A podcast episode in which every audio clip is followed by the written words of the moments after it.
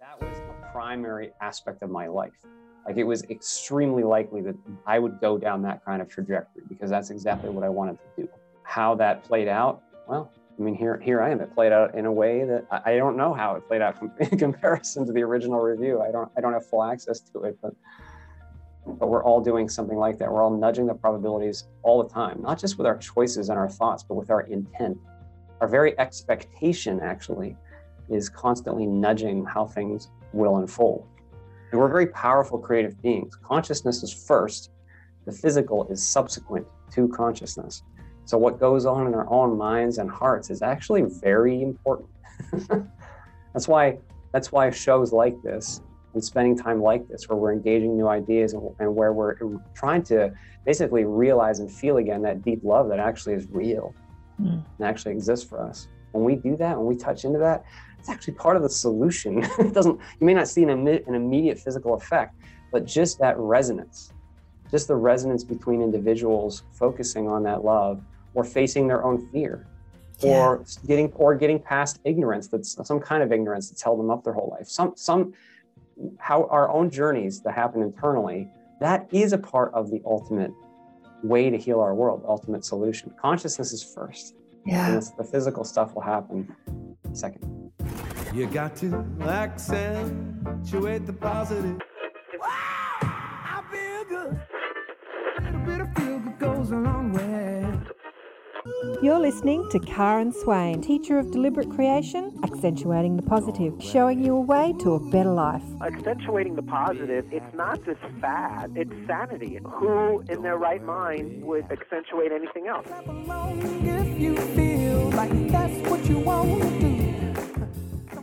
Hello and welcome to another show, Accentuating the Positive with Karen Swain. As always, such a blessing to be with you all today. And please remember if you're liking the shows, to hit that subscribe button and the bell button if you're listening on YouTube. And I have started uploading some of my videos to other platforms, just to, you know, a bit of variety. Um, Odysee, I'm checking out Odysee. I'm checking out quite a few different uh, streaming platforms. I'd like to introduce you to the gorgeous Christian Sundberg. Welcome to the show, Christian. Thank you, Karen.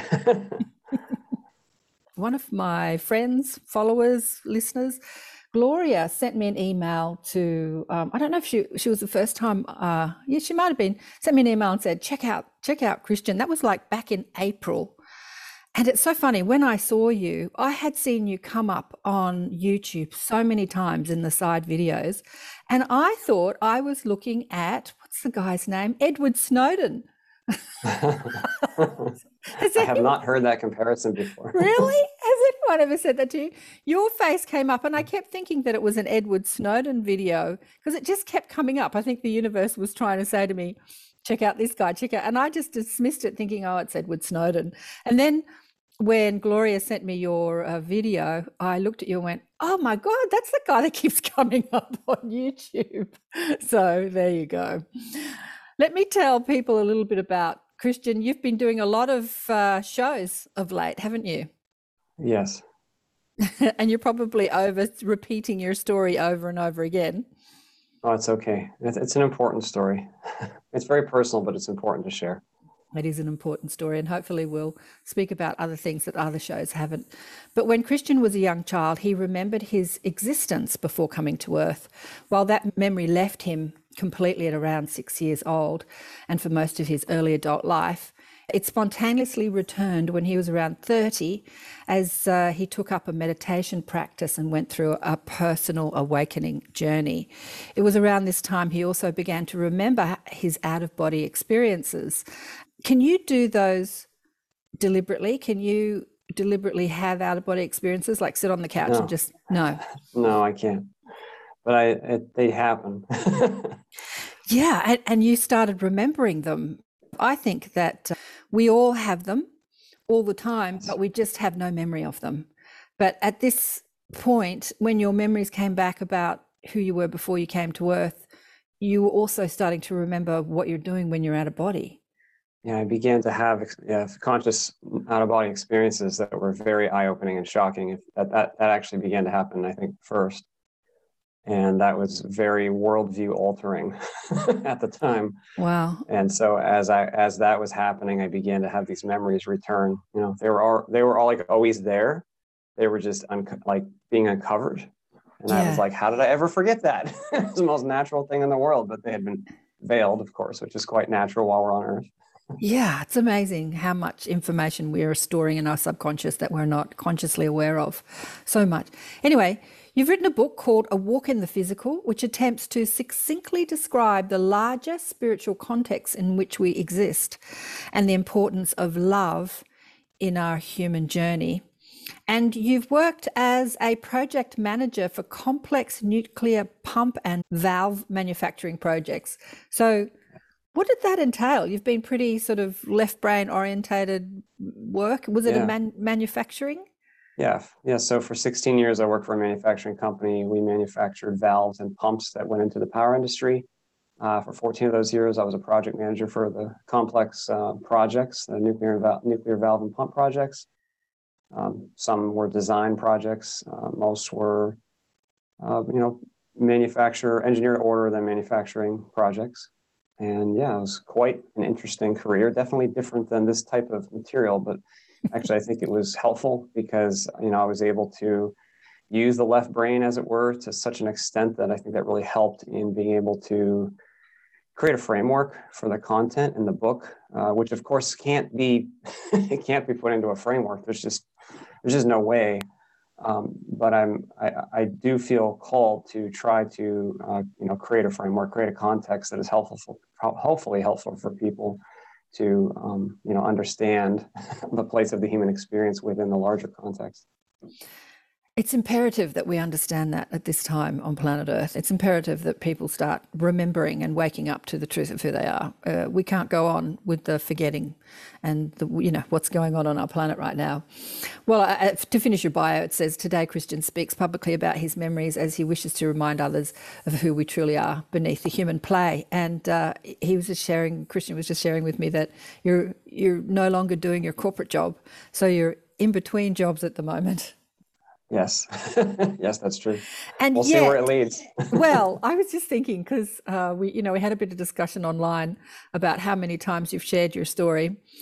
So, is there any coincidence that so many people have been interested in your story? It's like you put it out online and it just exploded, didn't it?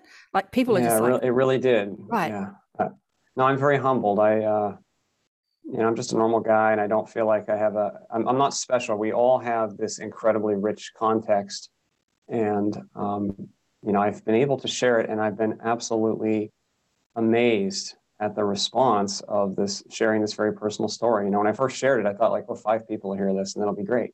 you know, at least I can I can, I can let it out because I felt for seven or eight years I didn't share this at all. I felt like it wasn't the right time. So when I first shared it, it was like, okay, you know, I said it. It's it's it's out there now.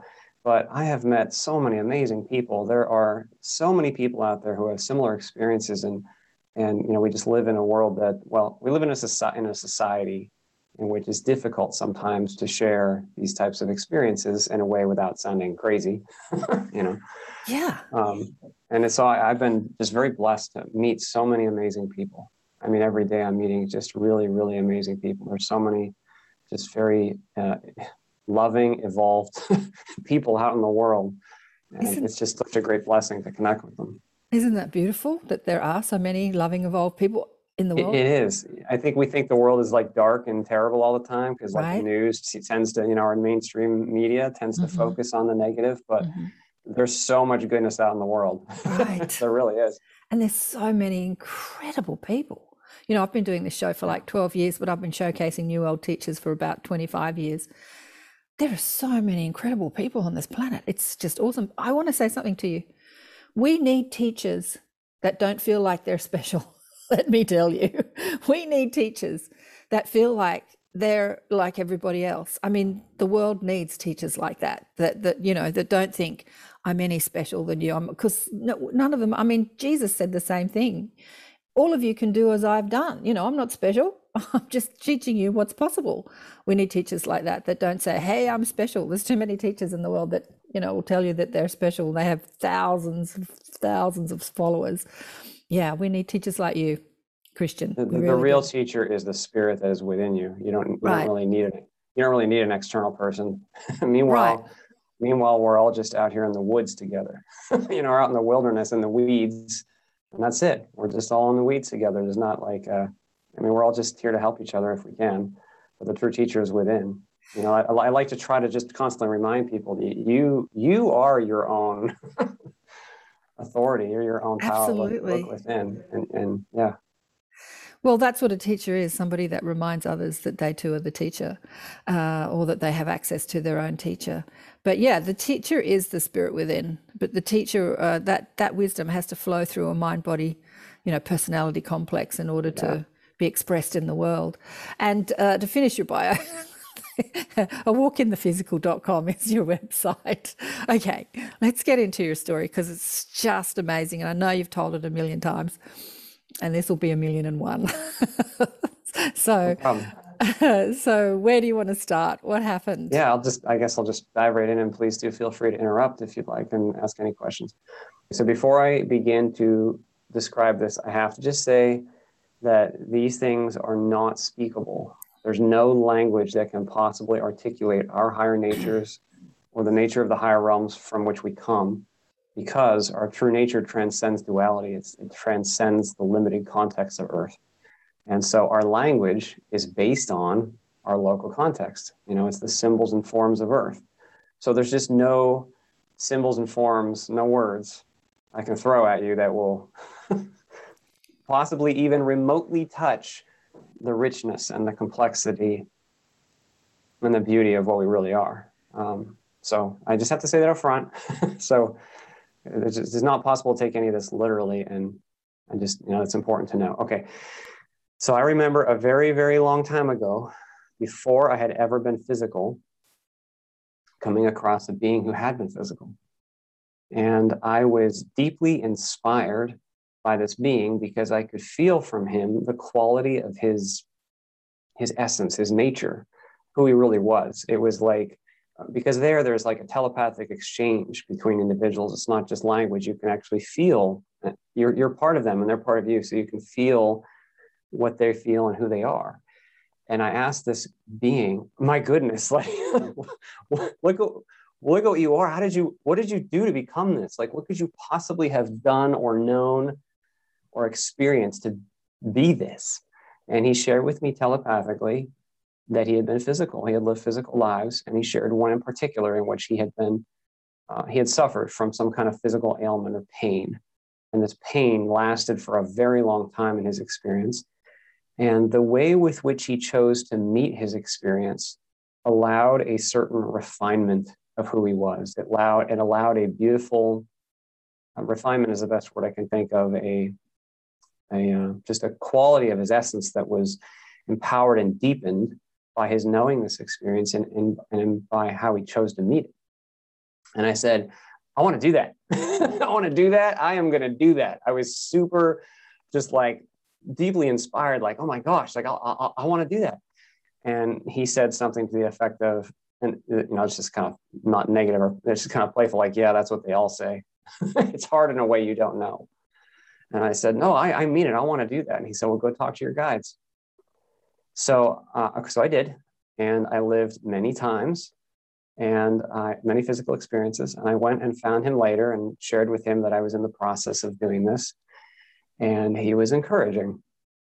Okay, so the majority of my pre birth experience memories of a time somewhat immediately preceding this life, where I had taken a long break. I, I had I had done I had many physical experiences and I was in a state where I was resting and this guide kept coming to me and asking, Are you ready to go back yet? Are you ready to go back yet? like every once in a while, just keep pinging me, pinging me, and putting him off for a while and saying, No, I'm not ready yet. I'm not ready yet. I'm not doing it yet. And then eventually saying, Okay, I'm ready. And when he came to me, then I remember reviewing what I can only describe as like my state, my nature, who I was, and what I like, what qualities I knew um, I don't want to use the word developed, um, but it's kind of like the, the, development of qualities. It's like the knowing, the experiential growth into certain qualities and knowing of certain like uh, types of experience. And I, when I reviewed this with him, it was very obvious the thing that I needed to do, the thing I needed to work on, so to speak. I don't like the words work on, but it, it was clear the type of thing that I needed to engage. And it was this very, very, very low vibration fear that had completely vested me and overcome me in a past physical experience. And when I saw it, it was like, oh, yeah. it was very obvious. It's like, I got to do something about that. So, okay, so I, but I knew even then that the depth of this fear was so extreme that I, I it was it, I knew it would be daunting to be able to meet an experience of this very very low vibration and to integrate it, you know, to really come to terms with it and heal it and uh, and you know meet it fully. I knew that would be extremely difficult. So I asked, is it even possible? You know, is it even possible within all that is? Has anybody in, has any being in creation ever done something like this, met a fear this low? You know, come to, and the, the guide sharing, yes, yes, and you have all time available to you to, to you to do so. There's no hurry. And I just knew from that state of being, well, if it can be done, I will do it. like, and from a human standpoint, it doesn't feel quite like that to me now because I, I know right now the challenges of being human and the, the pains we can have. But at the time, I, I knew what, what we are, what we, what we all are, and the true strength and immortality and power of the spirit. And, and the fact that there's nothing to fear. And I said, well, if it can be done, I, I will do it. So they brought me a life that was a physical life that was very perfect, very appropriate for this intention. And I reviewed that life and I accepted that life. And that life was not this life as Christian, it was just before this one. And I remember accepting the veil. And this is the thing I, that is most in the forefront of my mind this experience of um, it's very hard to explain. It's like having your true nature obscured from you and diving down from a place of all connectedness and knowing down, down, down, down, down, down, down, down, down, super low into a place that's that feels separate and there's no knowing and it's like being super dense and super um like like like empty almost like going to a vacuum of space where there's just no heat you know? But i like to describe it like a like an amplifier that produces a sound pitch. I think this is like the best metaphor. It's like uh, you know you're, you're at a very high vibration. Your being is connected to all things like and then you turn the knob and it goes down. And then when it gets to the bottom you turn it down more and then you turn it down some more and more and more and they keep turning it down more and more and more and more and more. That's what it felt like to plummet down down down lower lower lower all the way into the the vantage point of being human. And so then so I was there, and I was only there for a very short time. I was in the womb. I had not been born yet. I was experiencing being a body in a womb. And I said, I'm not doing this. This is so dark. This is so low vibration. I don't know. I lost everything that I am. I am not doing this. so I mustered my might, my strength, and I smoked the veil. I fought my way out. I pushed my way back past it. And I succeeded in doing that, but I became immediately aware that I had killed the fetus that was to be mine. I had, I had inadvertently ended the life. And I had a life review for my very, very short life. I don't know how long I was there, but even in that very short amount of time, I, I had made an impact. And I became aware of how I had made the mother's journey more difficult because I had heaped grief upon her. And I saw like like ripples in a pond away from the mother, hundreds of degrees, like hundreds of other people in all these degrees out from the mother that would also be negatively impacted because of my fear, like right at the beginning. And so from that side, I knew nothing was wrong, you know, because from that side, you can tell it's okay. It's just a play. Everything's fine. There's not really a problem. It's just something we come to experience. But I could see very, like, almost objectively, like, oh man, I got a lot of fear. I got to do something about this. this is not, that was not what I wanted to do. I had all these great intentions. You know, I went with all this, all these really complex, wonderful intentions, but I had um, wasted that opportunity. So I spent some time in a room that I call, I'm just calling, this is just a term, like a veil acceptance simulator is a place to go where you can practice surrendering to the veil so that you're, you can do it without reacting the way that I did. You know, like basically it's like kind of being dunked under deep water in like a deep pool and being plunged under the water and seeing how long you can hold your breath, so to speak. But you can cry uncle. Know, if you want out, you just raise your hand or something and not, not literally raise your hand. You just, you call out and they can let you out because it's just a simulator. Um, well, I can tell you that the real thing is more difficult than the simulator. I remember that because I was there for a while and then eventually they brought me this life. Okay, so this life was very good. It was, it was good enough but it was not as perfect as the other one would have been. The other one was a really, really optimal match uh, for what I wanted to experience. And the circumstances and the biology of that life were more appropriate for who I am as a, as a soul. Um, whereas this life, it was less perfect, but it, it was good. And so I remember reviewing this life in, an incredible detail uh, it was like if you laid a tree on its side and reviewed, it was like reviewing a flow chart with millions and millions of possibilities of what may happen in this life and what it may be like to experience doing this in this life, being being this this person Christian. And you know, there were there were events in there, but it was primarily about what would it be like to be me in all of these different experiences and all these different possible avenues that life might take me. And I knew that it was very likely that in my 20s, my early 20s, I would experience a trauma that would likely crush me and allow me to re experience this deep fear that I wished to re engage and heal. And I also knew many other aspects of the life. I knew that, um, like, for instance, I knew my parents were very important. Uh, I knew that my father would instill confidence in me and that that confidence would be paramount to me having the like a rock to stand on to meet this fear. And I knew that it would be meaningful for me to be male, just because the male energy in this case would be helpful for me.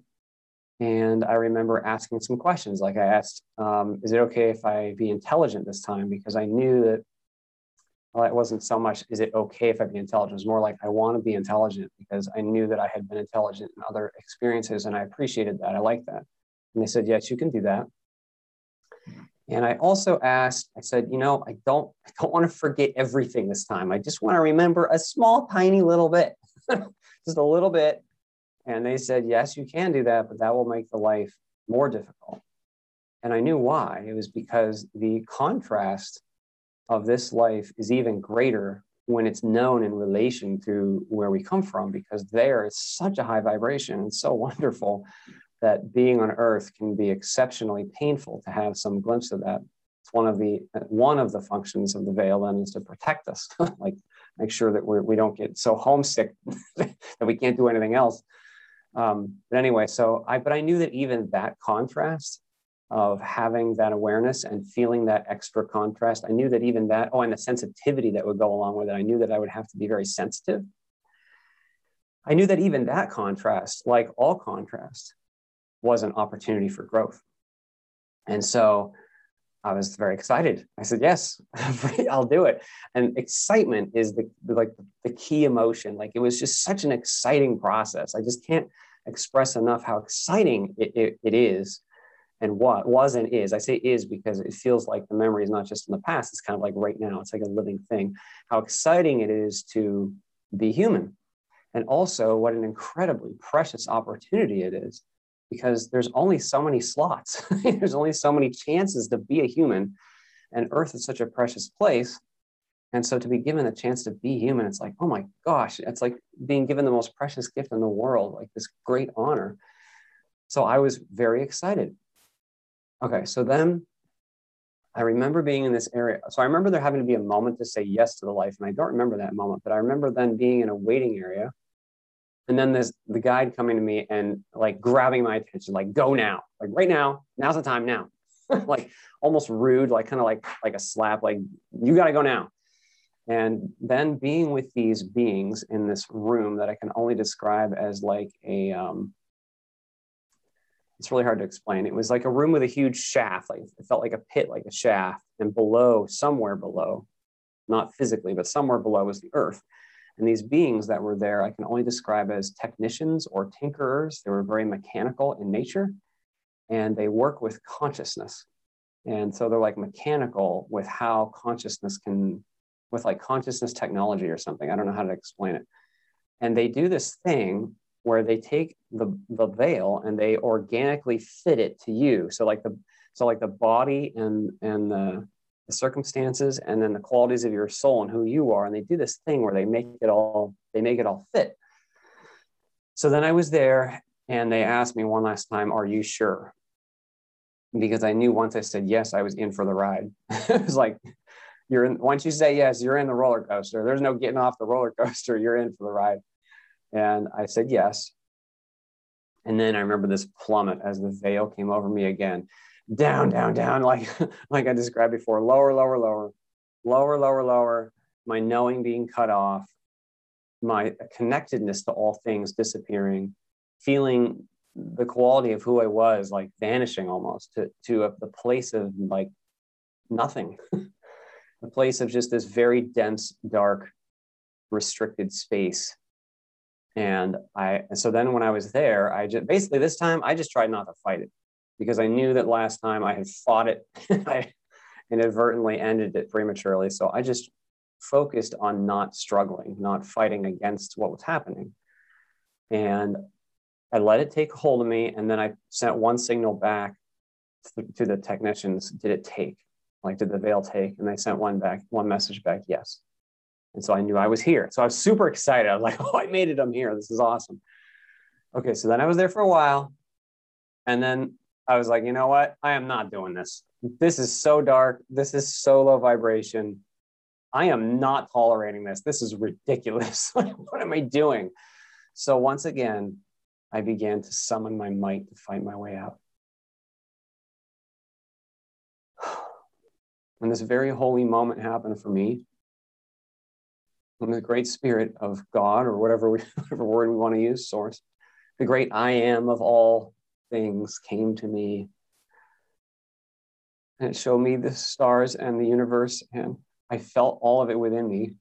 And I felt this churning symphony of bliss within me. And I felt the sun, our sun, like churning and just the, the love and the beauty of it. And I felt so connected. And I knew that I was still that. And, and God said to me, This is still what you are. You can never not be this. That memory is the most holy moment for me because that's what we really are. We are that. And I was like, oh, that's still what I am. Oh, oh, that's wonderful. Okay. Okay, so that calmed me, and I was able to let go and just and just be in the womb. And uh, and I was okay because then I knew it was okay. I was like, there wasn't really a big problem.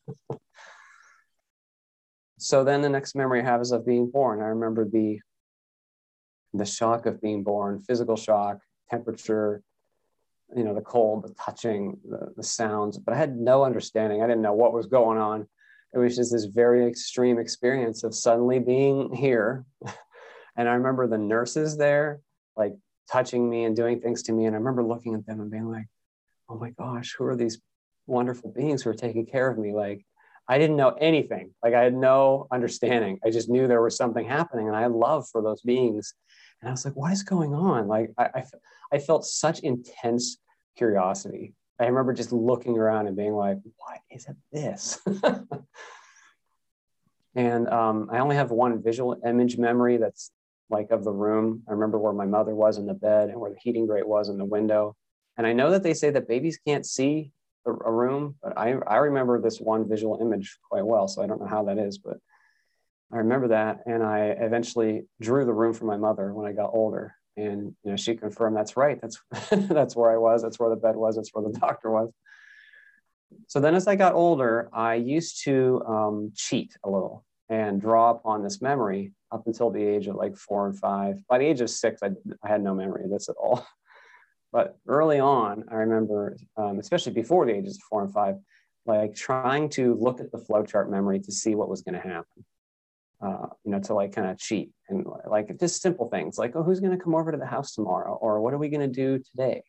You know, just like very simple questions, just asking for it, so I knew what to expect. And that that ability diminished, you know, as I got older. And I also remember feeling very strongly that certain qualities of the other reality ship would be true here. Like, for instance, I imagined, I assumed that everybody would be able to feel each other's emotions here because that's very normal in other systems that we can just share who we are, share our feelings. And uh, that, that's not how it works on Earth. um, I also assumed that people who were in positions of authority or, um, you know, positions of, I don't know, teaching would be loving and wise. And, um, you know, because that's how it is in other systems of beings who are in positions of leadership or, or teaching or, or guide, you know, guides are loving and wise. That's not always the case on earth. we, we sometimes have leaders who are not so loving and wise. So that memory left me completely by the age of five or six. And then I had no memory of that at all until the age of 30. My body is 41 right now.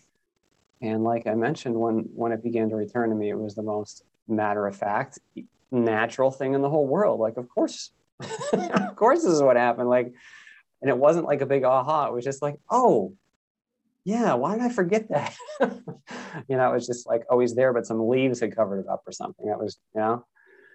Um, so I didn't share it for the first seven or eight years. I did share it a few years ago for the first time. And, and like we talked about already, the response has been amazing. There's a lot of people out there who actually have similar memories. And it's I love connecting with those people because I feel like there's this um, there's a really cool energetic link and bridge that is formed when we can meet here in the physical and still have like a bit of a like when we touch that higher vibration that higher place and then touch here and there's like a, like a circuit almost made uh, that's very powerful. Yeah. Anyway so that's a that's a that's a summary.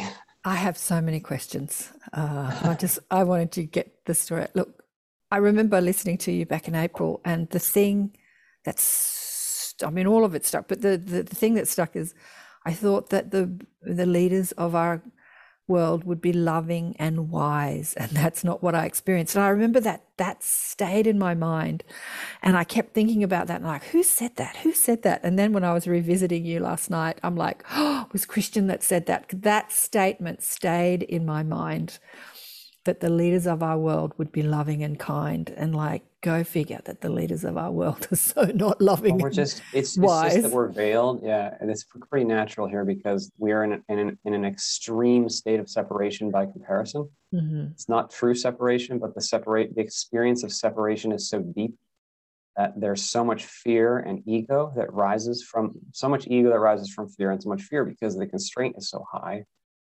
that our way of interacting with each other is yet um, we have a long way to go to fully mm. actualize our true loving natures with each other. so we yeah. live in a society that, like, our true, our two real things that we have going, I mean, just at a high level, we've got fear, two real, like you say, problems, but they're not really problems. But the two, the two hindrances to why we don't have a society that is fully functioning with all love and wisdom as the priority is one, fear. We all have so much fear. We're making choices based on ego every day and the other is ignorance just that we don't remember you know we just mm. Mm-hmm. we, we grab onto all sorts of things and claim knowledge and you know and then go and do all sorts of, you know we, we then we use our fear and we don't use that responsibly. So when you take this to such a degree where our entire in our entire society where we can barely even talk to each other you know we can't even communicate it takes so much effort just to talk. You know you take that whole context it's no wonder that you know we have a we, we can at times have an inefficient society absolutely okay i'm going to go back to the beginning yeah sorry do you have memory you probably don't of where you were before you had physical earth lives like you know when you said you met the being uh, yeah. do you remember what experiences you'd had up until that point i mean we're talking so linearly the, and it's not linear but look yeah it's not linear um, Okay, so the only memory I have is that memory where I was in mm-hmm. a. Okay, so it was like ah, ugh, words are so vastly, vastly insufficient. It was like traveling across a green, beautiful landscape, though it wasn't, you know, like an earth landscape. It was like traveling across a landscape with many, many other souls, and we were all participating in one joint activity we had one shared purpose, and this very evolved being was doing the same thing we were. We were going in the same direction. And I don't remember, you know, how I can't even tell you what that was, but we had some shared intention that we were moving towards that was I mean, I, mean, okay, so on the other side, there's so much activity that is rooted purely in love and creativity and joy, just like joy. So there's so many ways that we examine that and express that and play with it and use form, which like this world is a world of extreme, extremely dense form. Form just means objects and things and energies. We, we do all sorts of activities that involve the use of form ultimately for the purposes of love and joy. Um, so I don't know exactly what we were doing, but it was some shared activity where this being was with us. And I was like, like, what? Wow. Do you feel how I feel you feel? That was how it started. It was like I felt so much joy coming from this being, and he shared with me that he did. Yeah. So was he in form? Were you in some sort of, you know, as as as I try to visualize this, because I'm in Yeah. a human form, I'm thinking, oh, you all look like humans, but you probably weren't human at all. You um, you, you were like time- points of light. At the time, I perceived my own body, for lack of a better word, and the bodies of others as light. as light. uh, as light, uh, Mhm. like like living, uh, living bodies of light. Right. Yeah. Yeah. So it was like you're kind of these energy orb type things. And, but you understand that you're separate and one at the same time. But his You energy yeah, yeah, you're not separate. It's more like you're individuated and one at the same individuated. time. Right. Yeah, mhm, you're not. You're not. There's no separation. But Yeah. um, but when okay, so like you make you just mentioned an orb. So what we tend to do on Earth is we tend to take the objects that we've learned on Earth and we try Mm-hmm. to understand everything from the from the from the perspective, of those objects. Right. That's all we remember. So we think of things like, okay, what's one thing that I know that I can associate with it? An orb, you know, a circle. That's that's okay. you know, that's what we do as humans. But that's why these things are so difficult to express because Mm. it's not it's not like that. It's also like the land. You're connected to the land. To I say the land. You're connected Yeah. to the environment Environment and to you. each other too, and you feel it and you know it, and it's a part of you, and you're a part of them, and it's all alive and and full of um, energy and like the light itself is alive. It's very hard to explain. Mm. And, and there's not just one place either. You know, we like to think of the other side. Like on Earth, we think there's Earth, and then there's the other side. Mhm. Well, no, there's actually many, many, many, many reality systems, all with their own constraints, their own rule set. Mhm. You know, with how we engage them, what we experience. So Mhm. I, I can't possibly from here, I don't know how to relate that experience to everything else. I I simply don't have any ability to do that. I know it's Um, mind boggling to think of, really. It's absolutely mind boggling, but we won't get too stuck on that. I could talk about that for about two hours. Okay, sorry. Um, no, I could. But SIDS, I was just thinking of, uh, you know, I had this beautiful woman, uh, Naya, uh, Yvonne Ballard, who was uh, author for one of my books, who's just left her body recently, who had the most extensive NDE experience. And, you know, she said that often what happened to you often happens, and where souls kind of go, nope, can't do this. and they exit the body Really? either either in utero or when they're young babies and we call that sids often you know that that sudden infant death syndrome and I've yeah often wondered about that question. I have I haven't really heard that said many times, so that's interesting that someone else is making that comment. It stands to reason for me. right you know, because I can't be the only one with a lot of fear. so it stands to reason that because of the extreme nature of the separation that we experience on Earth, it's so alien. It stands to reason to me that others might react in a similar way. yeah this is a really hard world uh, and and coming here takes a brave like takes a courageous again i'm speaking in human terms but that's Yeah, you know what are you going to do That's what we Take- got. that's what we got. got to work with. takes a courageous soul, uh, uh, and some kind of go, uh, no, can't do it.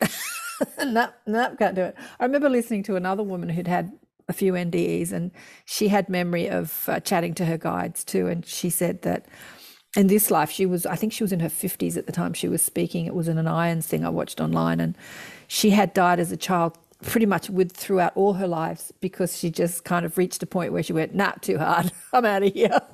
And, Yeah. you know, there was just like trying to keep her in her body so that she could actually live a some sort of length inside the physical form and I, actually, I completely relate to that. That's so interesting.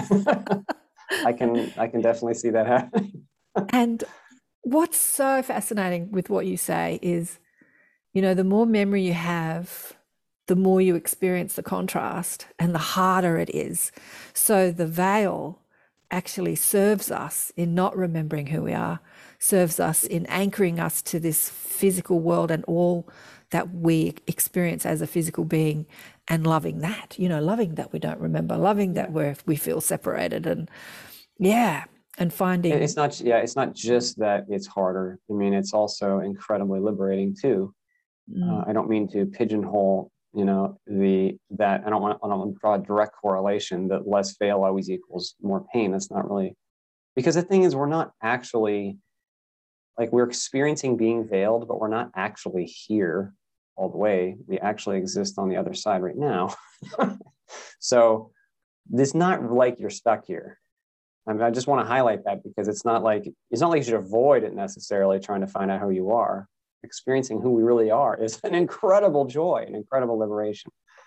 Uh, but yeah, it does serve a great purpose to help us stay completely grounded, rooted, and focused within the human personality's perspective because that is the value you know that's where the value lies is being karen you know being whoever you are today getting up in the morning and eating your breakfast and going to going to work and you know whatever going to the bathroom you know that doing that from your human perspective is valuable it's valuable yeah yeah uh was something anyway i've lost train of thought when, when we enter the body. So, as you speak about your experience, you're entering the body in utero, and yet some souls elect to like skip the utero process and they enter the body when the baby's born. You know, like there's a mm-hmm. variety of ways that we can enter this world, right? There's, it's, I think that as I'm listening to your story, I'm chatting to my mob and I'm thinking, I guess it depends on the experience of the soul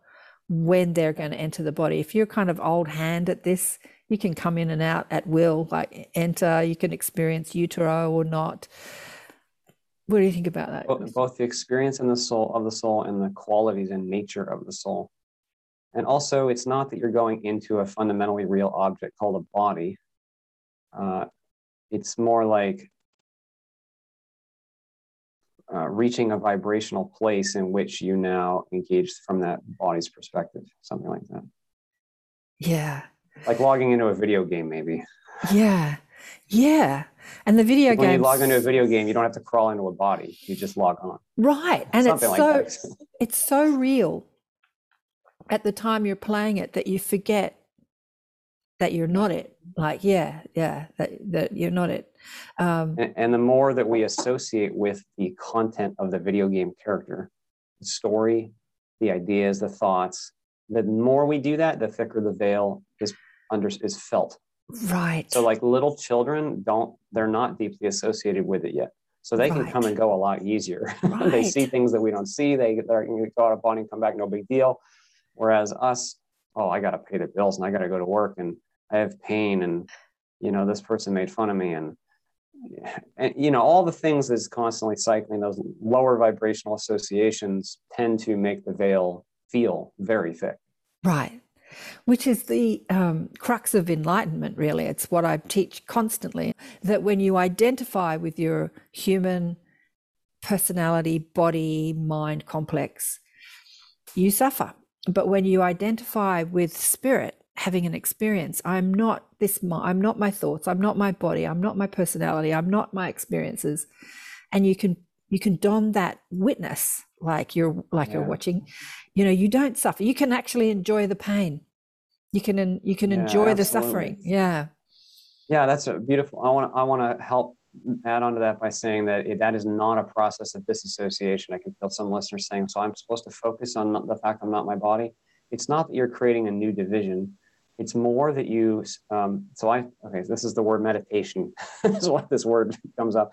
It means spending time with moving your awareness back towards itself routinely so that you gain familiarity with that awareness. And, so, and it means then that the thoughts will be less, uh, they won't, they're, they don't have the same oomph.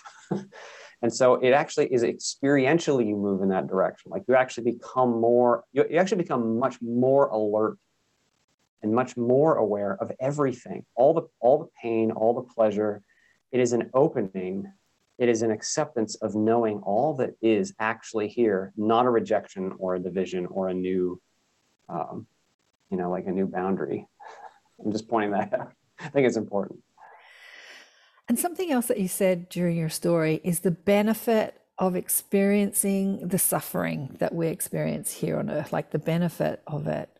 What uh, do you want to go into? Because I've had this conversation with my clients and my my tribe often. You know, what's the benefit of suffering? Because as humans, we see the contrast that we experience as something to resist, to hate, to push away, and we don't understand that there's actually benefit in it. So when you met this being of light, and he had lived many lives in the human world, and he had suffered much I don't even know if he was human actually, but keep going. Oh, really? So I, I, he could he could have been human, but I don't know the type of physical life he lived. But anyway, continue. oh, that's this is an important interesting. question. Okay, that's interesting. So, oh, so he just led physical lives like in denser It could have realities. been it could have been human. It could have been human. Ah, interesting. know. So, what do you see the benefit of uh, the suffering we go Okay. through here on Earth? So it's not that suffering is required. That's that is not the way it is. Um, it's that contrast is a powerful tool, and that, that's an important distinction because what we're, so what we're doing is we're entering an experience of high constraint, not an experience of guaranteed pain. Pain happens. Most of our suffering, I should say, happen. And the differential phys- physical pain is going to happen, but uh, here and there.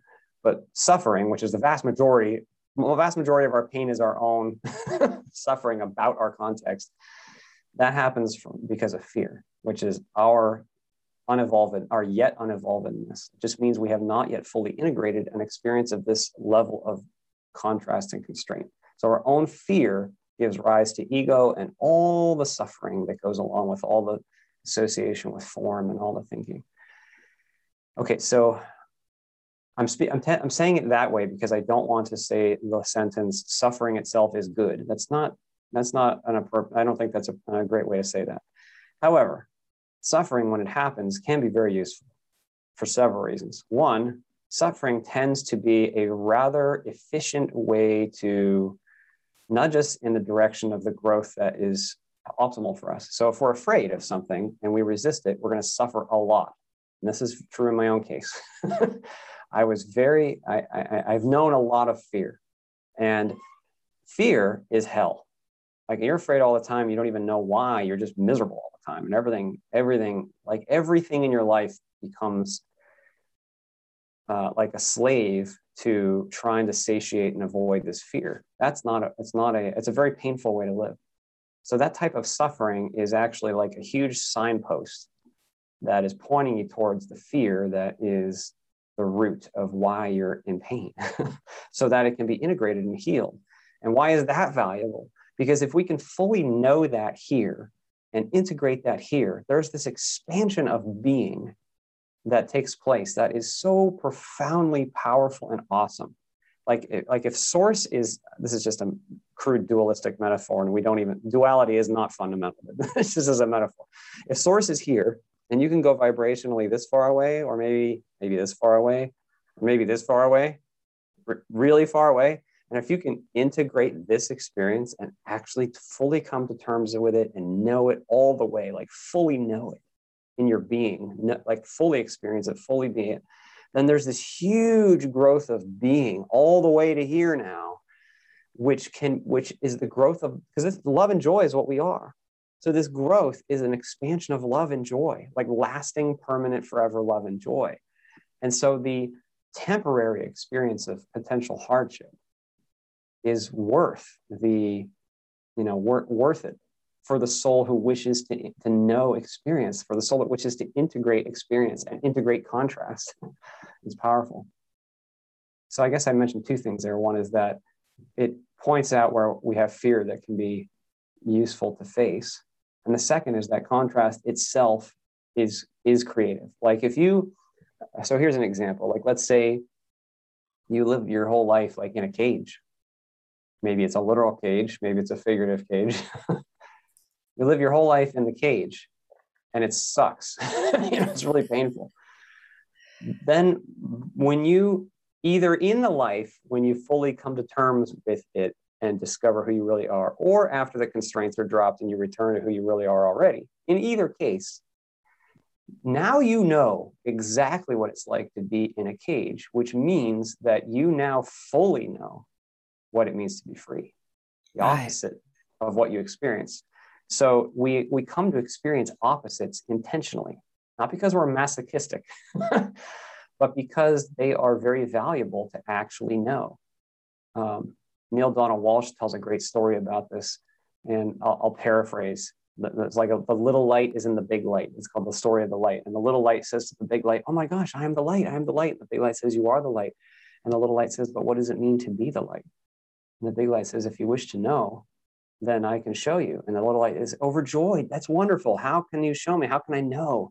And- And the big light says, in order to know what it is to be the light, you must know temporarily darkness. You must know what it is to not to not be the light. Mhm. And You must forget. So super, and that sounds so super exciting to the little light. But the big light says, but don't worry, you're always still the light. You'll always still be the light.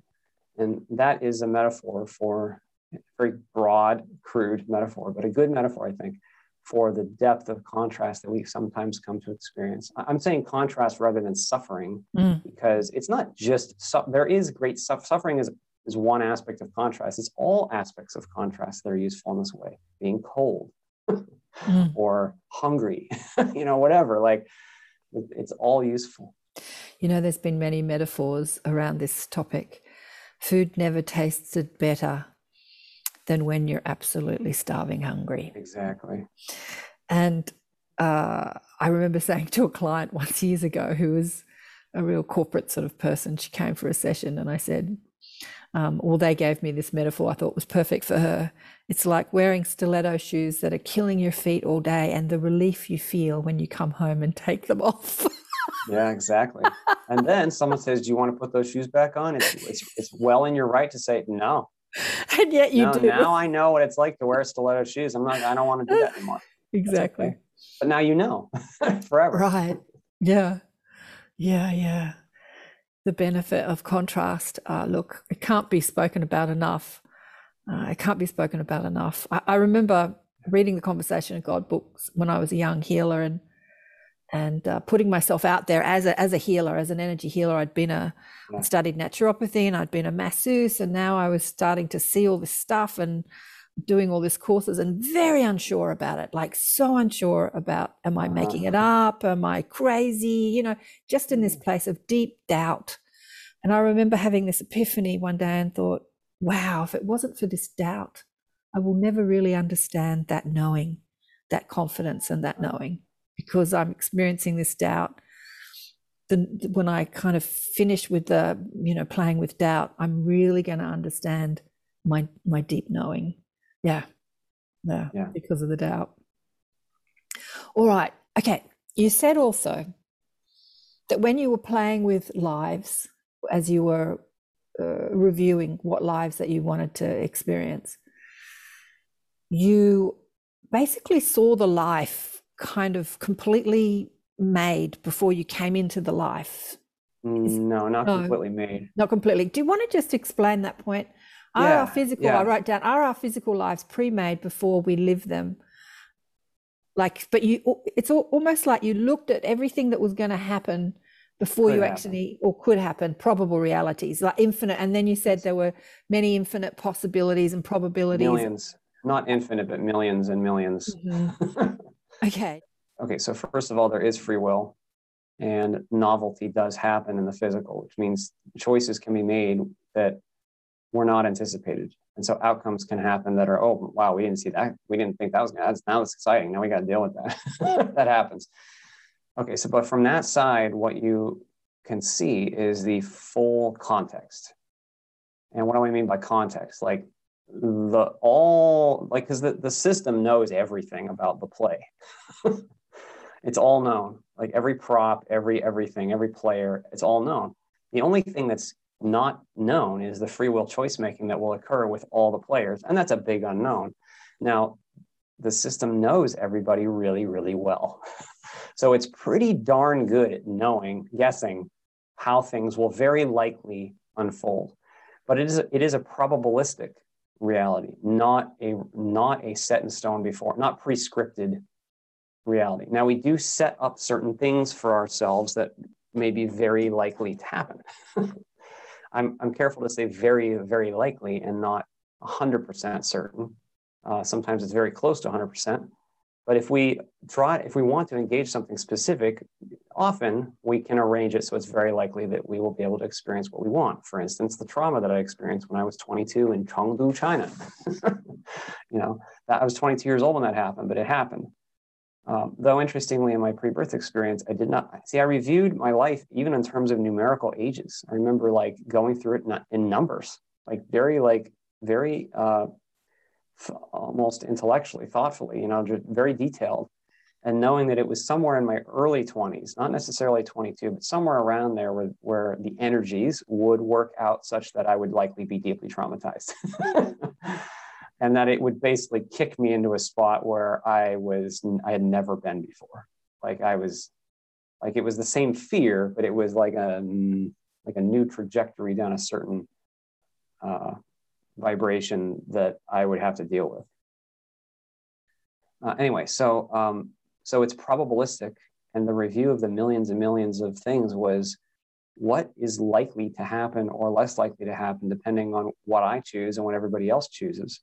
And also, there are these energetic themes that are running through both our individual lives and also the collective as a whole. So humanity goes through, like the play has certain acts, you could say. So, and the system knows that. So there's a lot of energy, so to speak, not physical energy, but like thought energy, momentum, that is built up in the content of these uh, great eras or acts that we are experiencing. And that is a part of what is playing out. So, and the system knows that too. So, um, yeah, I, th- I think that's the best way I can summarize that. Would you call the probable realities different timelines? I personally would not. Um, I like the Tom Campbell, the physicist and consciousness explorer. I'm a huge fan of Tom. I like his model where he describes a database. That's what we call the Akashic records commonly. A database where there are billions upon billions of unactualized outcomes that are stored. And there's one actualized thread for what is actually happened. And what and because the database is so rich with all the data, you know, like that means all this everything, all this, all the sense data, all the everything, it can be gone and experienced firsthand if if someone is capable of doing that. And and when you review it firsthand, it's very real. It's like going there in person. And so I think that I personally feel that the idea of all like infinite timelines is maybe because I don't know for certain, but it may be because people are engaging the Akashic records and saying they're super real. Everything looks exactly real, fully fleshed out, even things that never actually happened. And they think that might be an alternate living reality. But I think it's more like a stored for the purposes of uh, learning. So, why I ask that question is I've spoken with many people who um, but both in childhood and in their adult life, have been contacted by an- angelics or extraterrestrials, where um, usually in their childhood, where they were shown probable realities of Earth, right? Mm-hmm. And then given a message like, if you guys, you, you got to fix your world because you're going down this trajectory. you know, you could, there's mass destruction in your future and chaos, but it can be, uh, you can change that by changing the way you're living your lives. So, and so they were shown sort of different probable realities, different timelines. Yeah. So what do you want to say about that? Well, that's that's what I just described basically is that there are these branches and the choices that we make influence what branches actualize. So we all individually are doing that, and then every individual is a part of the collective. Collectively doing, so doing exact, that. Right. So that's very much what I was describing in my pre-birth experience. It was a probabilistic flow chart of all, you know, what was seen that would probably happen. Right. So that I would know what it would be like to be me. And so that I would see the opportunities. I knew that past my mid 20s, I would be entering a, uh, this is hard to explain. Okay, so imagine like this isn't directly your question, but it's just a pertinent point. Um, this is just a, a, silly metaphor, but if you imagine that where you start is at home base in the middle, like a campground or something, you're, you're at camp, you go back to home base. and then every time you journey out, you go so far in a certain direction, like, well, maybe you'll do it like circular like this, you know, like maybe you go in a different direction. In this life, you might go really far out this way. In this life, you might, might only go a little bit this way. In this life, well, it, this life, I was going very, very, very, very far in one direction, like way past my previous furthest stake. like right. there was a stake in the ground, how far I'd gone. Mm-hmm. I was going to like go 20 miles past that one. And because it was so far in that direction, I knew that it would be incredibly difficult for me. Um, yeah. But anyway, so I knew that there were, there were sort of, so back to your original point, reviewing, that was a primary aspect of my life. Like it was extremely likely that I would go down that kind of trajectory because that's exactly what I wanted to do. Um, how that played out, well, I mean, here, here I am. It played out in a way that I, I don't know how it played out in comparison to the original review. I don't, I don't have full access to it, but, um, but we're all doing something like that. We're all nudging the probabilities all the time, not just with our choices and our thoughts, but with our intent. Our very expectation actually is constantly nudging how things will unfold. And we're very powerful creative beings. Consciousness is first, the physical is subsequent to consciousness. So, what goes on in our own minds and hearts is actually very important. that's why that's why shows like this and spending time like this, where we're engaging new ideas and, and where we're trying to basically realize and feel again that deep love that actually is real mm. and actually exists for us. When we do that, when we touch into that, it's actually part of the solution. it doesn't, you may not see an, an immediate physical effect, but just that resonance, just the resonance between individuals focusing on that love or facing their own fear yeah. or getting or getting past ignorance that's some kind of ignorance that's held them up their whole life some some how our own journeys that happen internally that is a part of the ultimate way to heal our world ultimate solution consciousness is first yeah the physical stuff will happen second God, I've got so many things going through my mind as I'm listening to you talk, Christian. Um, I'm just thinking about my daughter, and as a parent, have you got children? I do. I have two children. How old are they? Right now, they are 12 and 10. So they're little. There was some uh, parts where my daughter, she's 30 now, was going through some really dark nights of the soul, really trauma. And, you know, the trauma that she was going through, she was doing to herself.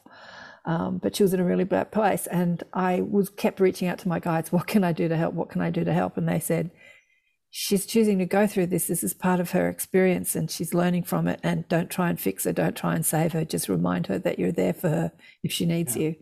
And it was the hardest thing to watch as a parent to watch, you know, your child suffering, but at the same time, you know, as she's as she's come through it, she's so much better for it, so much wiser, so much yeah so much more fearless and just just wiser for the experiences uh, and um, yeah so i kind of feel yeah, like it's the, mm. it's the, ego that that uh, denounces and rejects right. you know if there's some experience I, I and I, I don't say that lightly because i know there's a lot of very very extreme suffering happening in the world right i know that like I, I can't imagine as an example losing one of my children Right. And there are people who lose their children. And then I, can't possibly know how do you come to terms with that?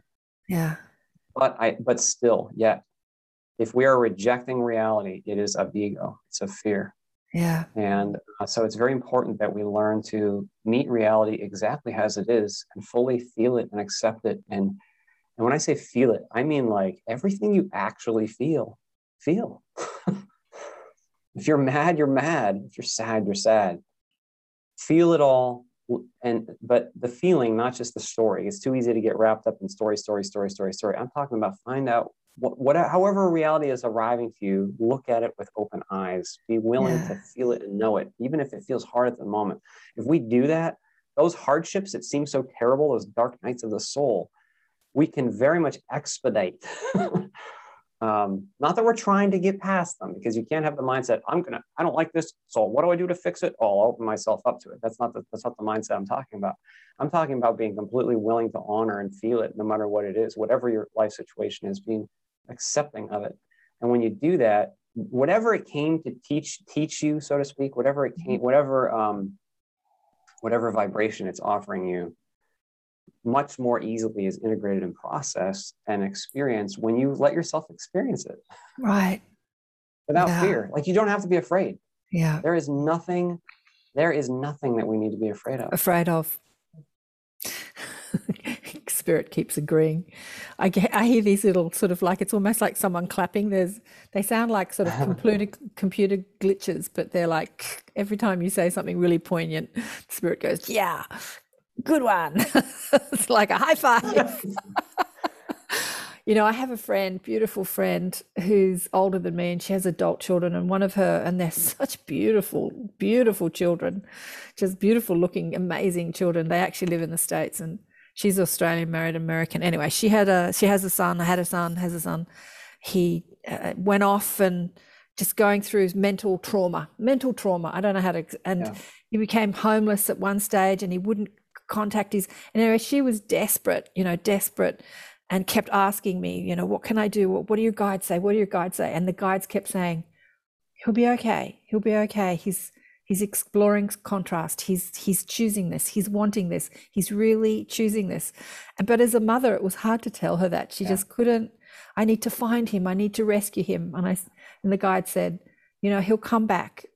He did come back, and when he did come back into the family, he only stayed for a short period of time to reconnect with them all and then he left then he left his body and um, look devastating for the family but it's really how do you how do you honor that? You know how do you honor his decisions? I think that yeah, Yeah. takes an enlightened soul. This conversation you know really helps people see see like honor that life existence because that was the soul was benefiting hugely from that life. Yeah.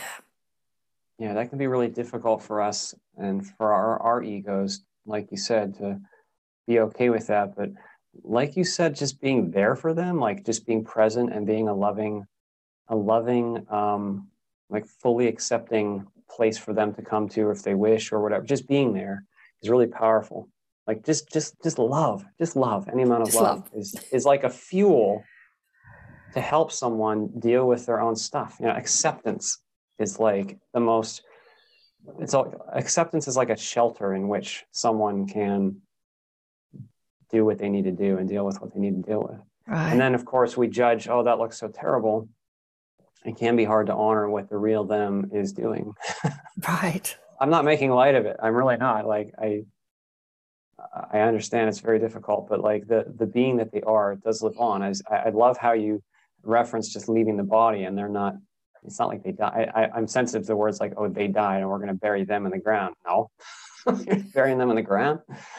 Um, so, so anyway so it's if we can honor that part of them that continues on that's that's powerful yeah because that relationship isn't lost either like the That- physical may be the physical right. may be done for a while right but and the, the love is what we are so those loving relationships endure and, and, Right. fl- and flourish even and can be enjoyed further And when I speak with her, because she's not always in Australia, so I don't speak with her that often, I always say, How is he?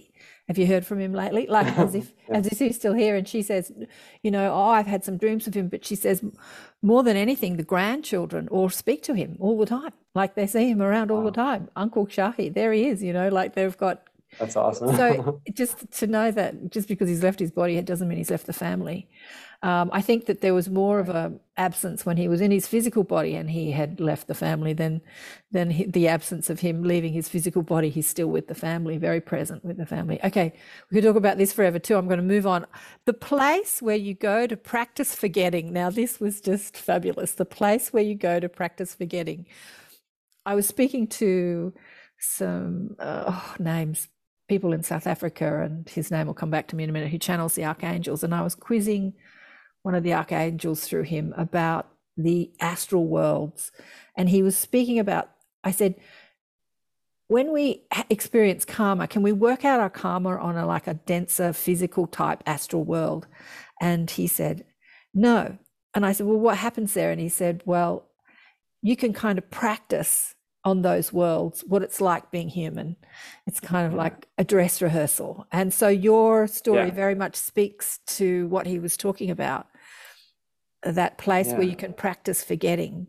Yeah, no, it's it is like that. It's uh, I uh, resonate with what you said about a place on the astral where you can experience a, a physical like you know it's physical, but it's not. It doesn't have the same constraints as being fully veiled and being fully human. But what I described was not that. It was a veil acceptance specifically. It was about practicing veil acceptance. um, I don't think I can describe it more than I have, but it's um, that was like an exercise in surrender an exercise like there's a like a lot of us have a fear of surrender a fear of lack of control. And that was the energy of what this place was. It was it was having something come over you like it's almost scary uh, and then can you let go to it? Uh, you know metaphorically can you let the shark eat you?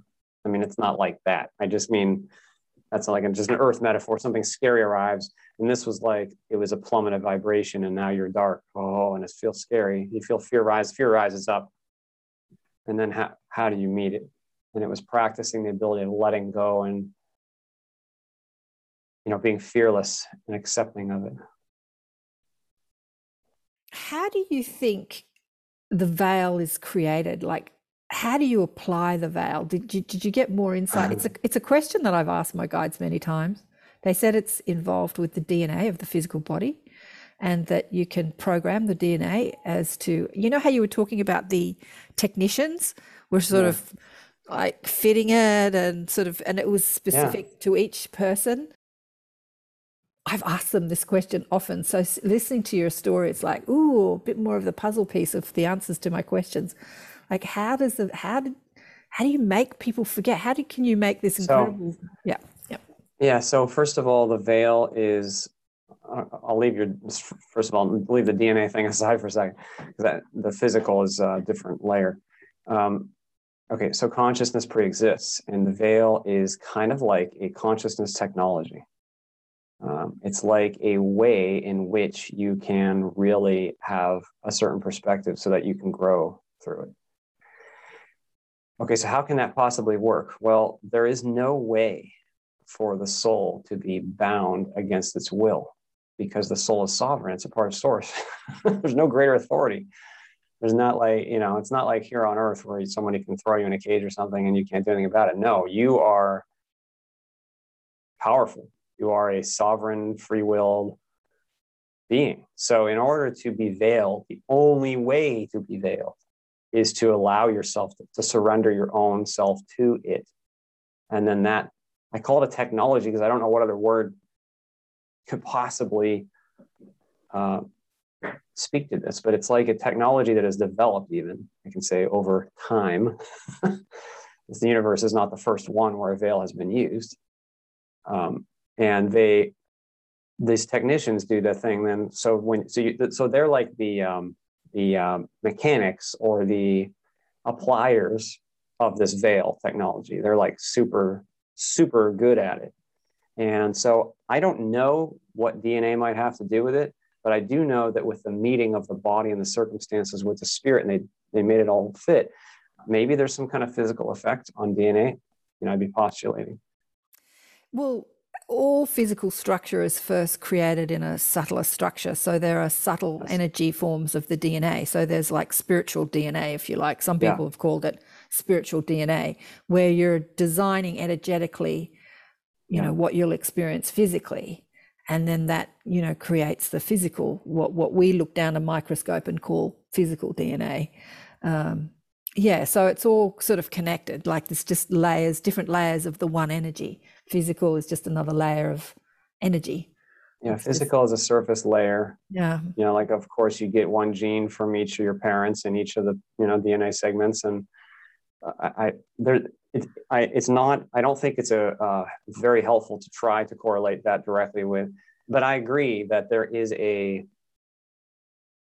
like a programming or something like a, uh, a, a mating might be a better word of the spirit with the physical uh, in a way that facilitates its success. And so your your soul and like the qualities that you are very much do influence the physical and shine through the physical. And the physical, of course, is a part of you now, and it influences what you're experiencing, of course. Um, so, like, if a different soul was to use this body, it would not have, it wouldn't be the same. Uh, but I don't, I don't know though. I mean, I, I, didn't review anything about that. I didn't, I don't, I don't have any memory of like multiple beings reviewing one one body.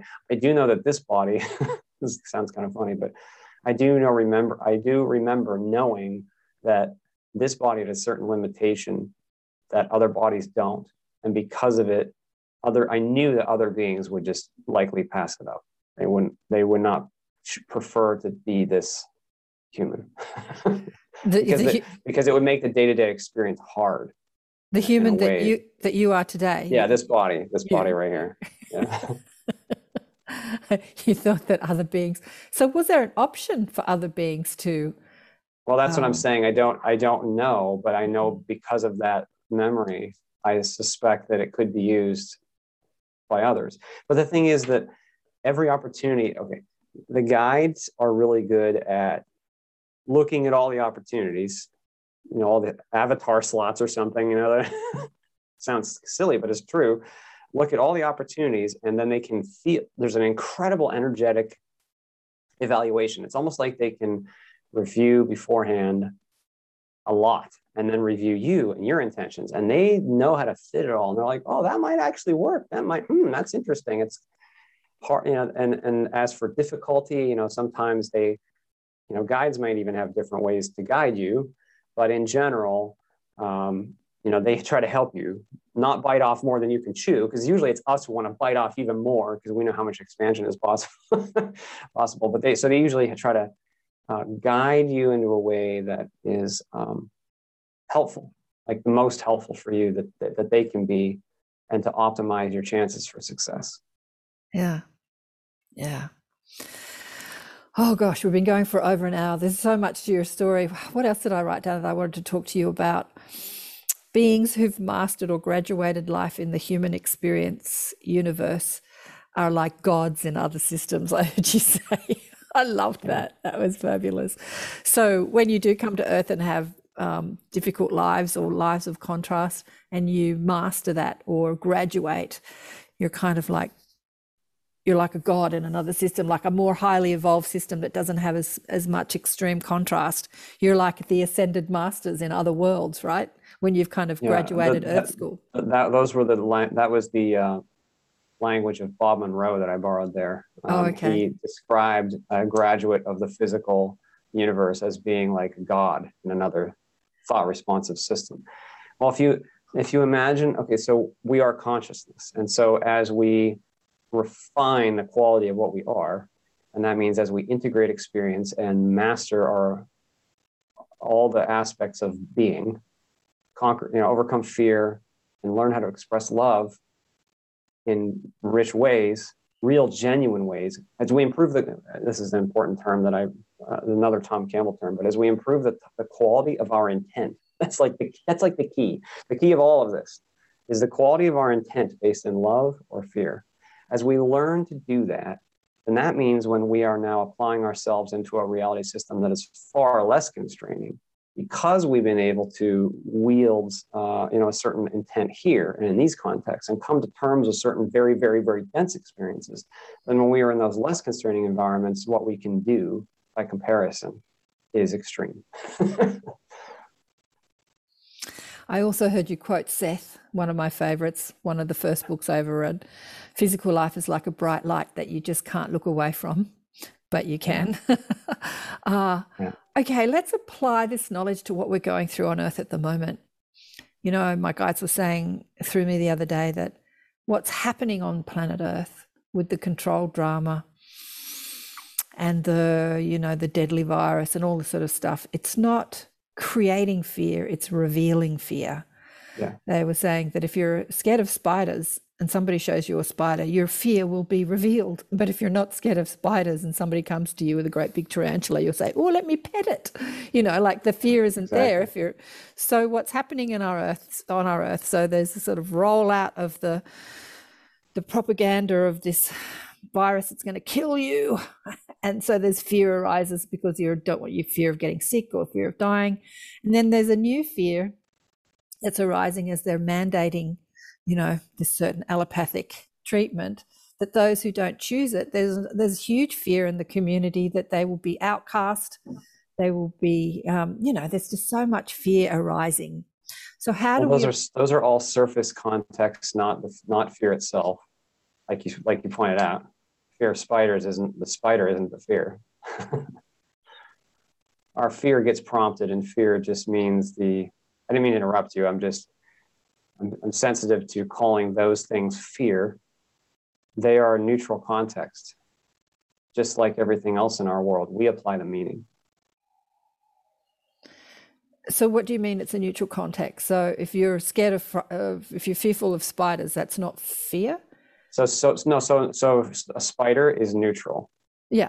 um, it doesn't it doesn't necessarily prompt fear but if you're afraid of it you will you will respond in fear as you pointed out um, so i'm just saying that the you know the coronavirus situation is just an element of our context just like every other element in a world that's had drug abuse and heart attacks and you know and and beautiful sunsets and all the things that exist in our world it's all it's all a context of form and the form itself is not fundamentally charged. We apply the meaning to it. We respond Right. in love or fear and we buy into meaning about those things. So i'm just i'm just highlighting that because i i i, I think it's important to not immediately associate some specific context with with it being fear. You know that's not uh, there, there's no like an evol- a very evolved being will respond even to great challenges without fear Say that again. A very evolved. a very being evolved being will, will respond. to very great challenges without fear Right. with love and Right. and it's okay that the context is whatever it is Right. Just- like By- Byron Katie, who I feel like is like one of the most evolved people on planet Earth. You know, she um, she doesn't suffer anymore because she doesn't believe her stressful thoughts. So when context happens, as you call it, she gets cancer. She goes, "Wow, I haven't had cancer before. This will be interesting." She goes blind. Oh, I've never been blind before. This is going to be a fun ride. So she responds to the context without fear. Like it's another adventure, another human adventure I'm having here on Earth, instead Yeah. of going into panic and worry and fear and dread. Yeah. yeah and I, i'm not saying that's easy by any means i mean I, I have a lot of fear i experience fear commonly that's what i'm here to deal with. But i'm just pointing out that, that it's that that's a very powerful realization because the the power is in you you know? You we don't have to assign our power to the context. Oh there's this coronavirus you know? As I'm scary. thinking, as I'm watching life unfold on planet Earth at the moment, and I'm thinking about our, our authority systems, you know, the police, for instance, which is an authority system, we use fear to make humans do stuff. So let's just look at what's currently happening in Sydney, Australia at the moment. We are in lockdown. We cannot exist, we cannot go five kilometres away from our home.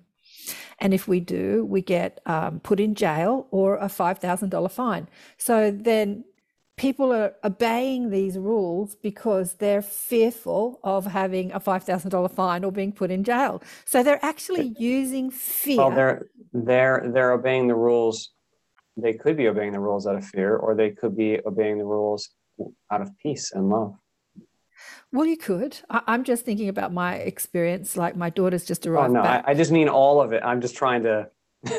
Well- I'm just well, trying to say that. Yeah. Well, I'm thinking about my experience. My daughter's just arrived back from being on a boat for five months sailing the coast and uh, up and down the east coast of Australia. And she's just arrived back and she's more than five kilometres away from me.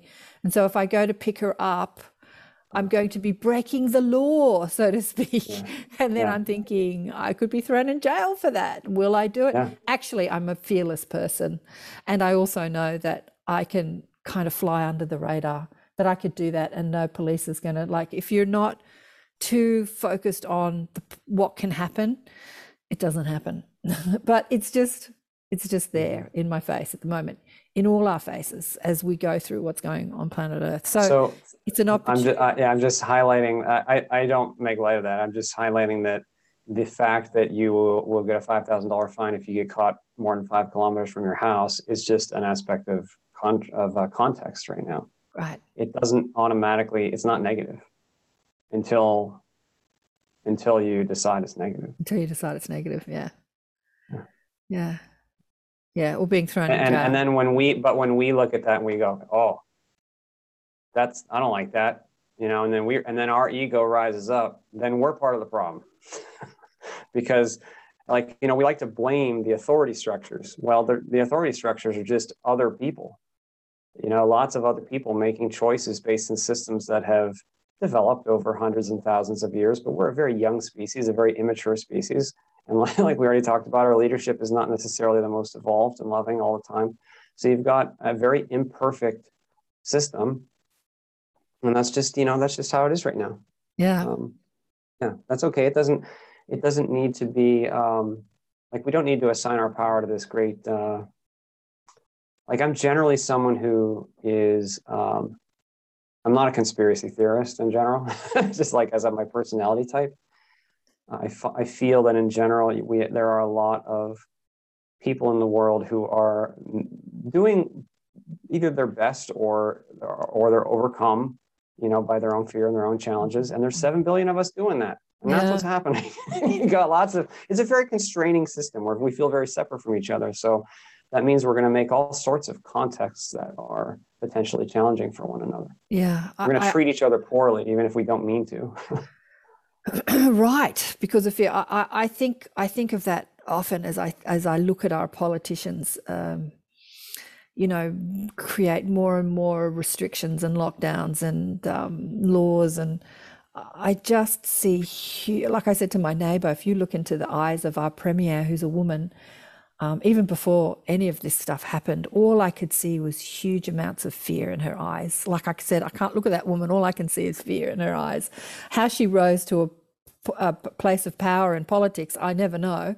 She's obviously very intelligent. And now she's placed in a position where she is on television every day telling uh, Australians what they can and can't do. And um, the poor love, I actually feel really sorry for her. So a lot of people are calling her the devil and, you know, they're demonizing this poor woman. But she's just someone living inside a lot of fear with a lot of responsibility on her shoulders. Yeah. So when when the journey is over, you might query the, or or even not, or even before the journey's over, query the database. I'm just pointing out that it's not uh, it's not just that um, there's always a we're always applying interpretation. So it's possible that some of our leaders, and I think in many cases it's true that many of our leaders are just trying to do their best to, you know, limit the the destruction of COVID nineteen. It's not Well- about limiting freedom, but Well, freedom yeah. may. So then there's a choice. anyway, Well, they're yeah, they're doing their best because they're believing the narrative. Uh, and if you believe a story, then you do your best to try and overcome it. But if you don't believe a story, then I have a I can't say a friend. She was an acquaintance. She was a um, a healer, and she was a homeopath and a naturopath. And she used to avoid all toxin. Like you couldn't offer her a cup of coffee or any food that was made with um, not organic food. Like she avoided toxin her whole life. She was very strict about her health regime, and she taught that. And then she got cancer, right? And I remember speaking to her and her husband, who was a filmmaker, about her journey and nothing that she applied to her own health helped her with her cancer. And so she went to have chemotherapy. And she said, The irony of sticking my arm out willingly to get an injection of a cocktail of poison in the name of health when I've tried to avoid poison all my Yeah. life. You know, the irony in that. She did end up leaving her body, but she got she got the lesson in all of this that Wow. it's not what we avoid, you know, what we resist that that kind of makes us healthy. It's what we embrace, really. It's how we love and what we embrace. And she was talking about being in the clinic and them offering her a cup of coffee. And a friend had said to her, Oh, you wouldn't have drunk the coffee. And she said, A cup of coffee offered with love is so much more healthy than avoiding, you know, the coffee. You know what I mean? Just that she got the lesson. Yeah, she got the lesson. It was really interesting. But she believed that the poison, that life was poisonous and that that would make you sick. She believed that story. And so she lived her life according to that. So if we believe a story, call it conspiracy theory or not, cons- if you believe a story that you're in danger, that you're going to act according Yeah. to, yeah, yeah, our whole our whole uh, human uh, our whole human experience. Well, not the whole human experience. The, I'll say that the vast majority of humans experience a deep story. A story. You know, story. like the like the life on Earth is a story, Mm. Right. and the story is really paramount to what's happening because whatever you end up believing about yourself and about the world is how you is what the world will appear back to you and what you will end up creating both so our stories are super important and powerful Yeah. It's all of it, isn't it? And love is the power. Oh, darling, well, I've been talking for almost an hour and a half. Uh, is there anything else you'd like to leave with us before we finish this conversation? So many more things we could say, but no. I hope I hope that this really unpacks what life, uh, before life and life is all about for people I'll just listening. I'll just make one. I can't possibly unpack all of it. no, no, no individual can. But just one comment to anybody who is listening. Please be reminded today that you are so deeply, deeply, deeply loved. You are so precious and so loved, and you are seen and known and understood right now. you may not be able to feel it all the time because that's part of the human experience, but to that, I want to just remind you you're not human. you're having the experience of being human. You're the you that feels like you to you. You're your soul. You're, you are you're you, knowing what it's like to be a human. There's an important difference there. So it's okay to not get so wrapped up in the story, you know, the context, all these things of what's happening in the world, what's happening to me. We can we can put that aside and deeply experience what how reality is arriving to us and know that we are not just the story we're not just the human so i hope that that's helpful because um, i mean when you know that you know there's nothing to fear so please be reminded of that too there's there's nothing to fear in in this life There's nothing to fear in this life. Beautiful. You know, I had uh, Michael Tamura as our guest teacher in the Inner Sanctum at the beginning of the year, and I, I asked him the same question. I said, Everyone's talking about what's going on in the world, and you and Raphael, his wife, do a radio show every week, and you don't mention it once. Why don't you mention it? And he goes, It's just more of the contrast of life, isn't it? It's like, Yeah. it's just what we come to experience here on earth. It's the contrast. It's like, that's what happens. People get sick, people suffer. It's just more of the same. You know, there's no reason to really speak about it and mention it because, uh, yeah, we can transcend anything that's happening on earth when we remember. we can transcend even being limited within five kilometers of our home or whatever other It, I other- have to say, um, as I thought about getting in the car and driving, I I wasn't too worried about it, but it, it was a thought. You know, "Oh, I'm not supposed to do that. Um, I could get pulled up by the police. I could get thrown in jail. Oh well, that happens. I would yeah, do, I would do it anyway. Like I would do it anyway. If they want to put me in jail for going and picking up my daughter, then let that happen. Yeah, I would do it any. I wouldn't let fear stop me. Fear rarely stops me. I think I've transcended a lot of fears in this lifetime. Few to go. Thank you, gorgeous thank one. you for the opportunity karen i really appreciate it What a beautiful conversation with Christian. Wasn't that gorgeous? I was just having a big chat with him about um, about having somewhere where people can go to engage with him on his Facebook or YouTube. I noticed last night when I was researching him that he has a YouTube channel, his name, but nothing's on there. And I said, start doing some stuff, doing some lives, and and uh, getting people to ask questions. So maybe you want to e- engage with him and um, follow him on his YouTube channel because the only way you can engage with him at the moment is read his book or uh, send him an email. So the book, if you look, is uh, he's actually provided it free uh, on Google Books on on his um, on his website. Obviously, if you want the physical book, you have to pay for it on Amazon, but he's actually provided a link on his website to get the book for free to read it on Google Books. Uh, I was trying, I did that last night, um, but I like to get my computer to read me the book so I can multitask. But you can't do that on Google Books. You have to actually sit there and read it. Drats! Like if they send me a PDF, then I just get the computer to read it to me so I can wash the dishes and do what I need to do. Yeah, a, a beautiful conversation. I hope you got a lot out of that conversation. We touched on some um, interesting parts, but uh, basically, if you are less engaged with this reality being your truth, you can actually witness it from love and understanding, even the huge contrast that we're experiencing now at the moment. And I got this long email from someone this morning who's been seeing the control that's being rolled out, and she's just in dread and fear. But dread and fear doesn't exist when you're, as Paul Selig says, when you live in the upper room. And living in the upper room just means in contact with your soul, in contact with that part of you that is eternal. That's the spirit, the spirit of you, the soul of you, the higher self and you understand that no matter what happens in this world, you are not what happens in this world. You are experiencing it for the benefit of the contrast. And how is it serving you? How is what ha- is happening in this world serving you? How is knowing that you could get sick and die serve you? Interesting, isn't it? If you think I can get sick and die, then you start to appreciate the moments that you're not sick. Like you start to appreciate the now more. There's huge benefits to the contrast we experience. And yes, it would be good if we don't experience as much fear in this world. That's what we're all here to do as light weavers, to lessen the the the fear that we're all living under and to move from fear to love. But as you move out of your fear and into love, uh, into your into an intimate relationship with your soul, your inner truth, your inner being, the part of you that knows, the part of you that doesn't fear, then you are a huge benefit to this world as you start to emanate love, then that love wakes up other people to the love inside them and that they don't have to be fearful either. Whether you're scared of being ostracized because you're making different choices, fear creates separation and love unifies. So stay loving. love is the power. Love is the power. Love is the power. And Christian's story is really um, a beautiful example of how love is the power. All right, I'm not going to chat too much more.